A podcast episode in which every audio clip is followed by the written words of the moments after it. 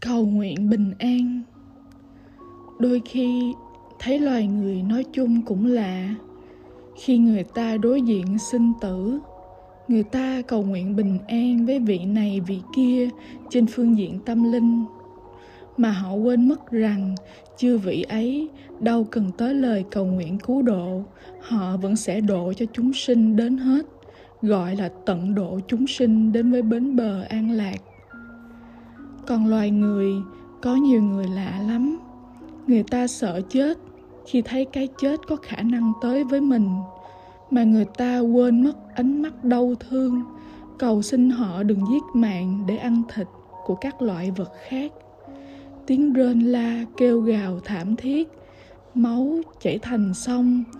Mùi oán hận và tanh hôi bốc lên nồng nặc khắp các khu chợ, các lò mổ, các con kênh lạch những đường cống, rồi đổ ra sông, ra biển.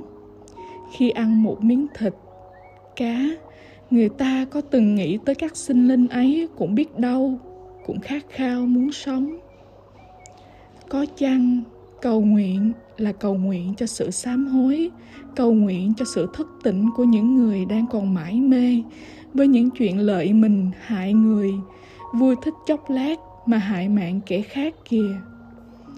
Khi xưa, người ta hay nghe khuyến thiện là tu mau kẻo trễ giờ đây thì sám tu đi, bây giờ đã trễ rồi, thật sự trễ rồi.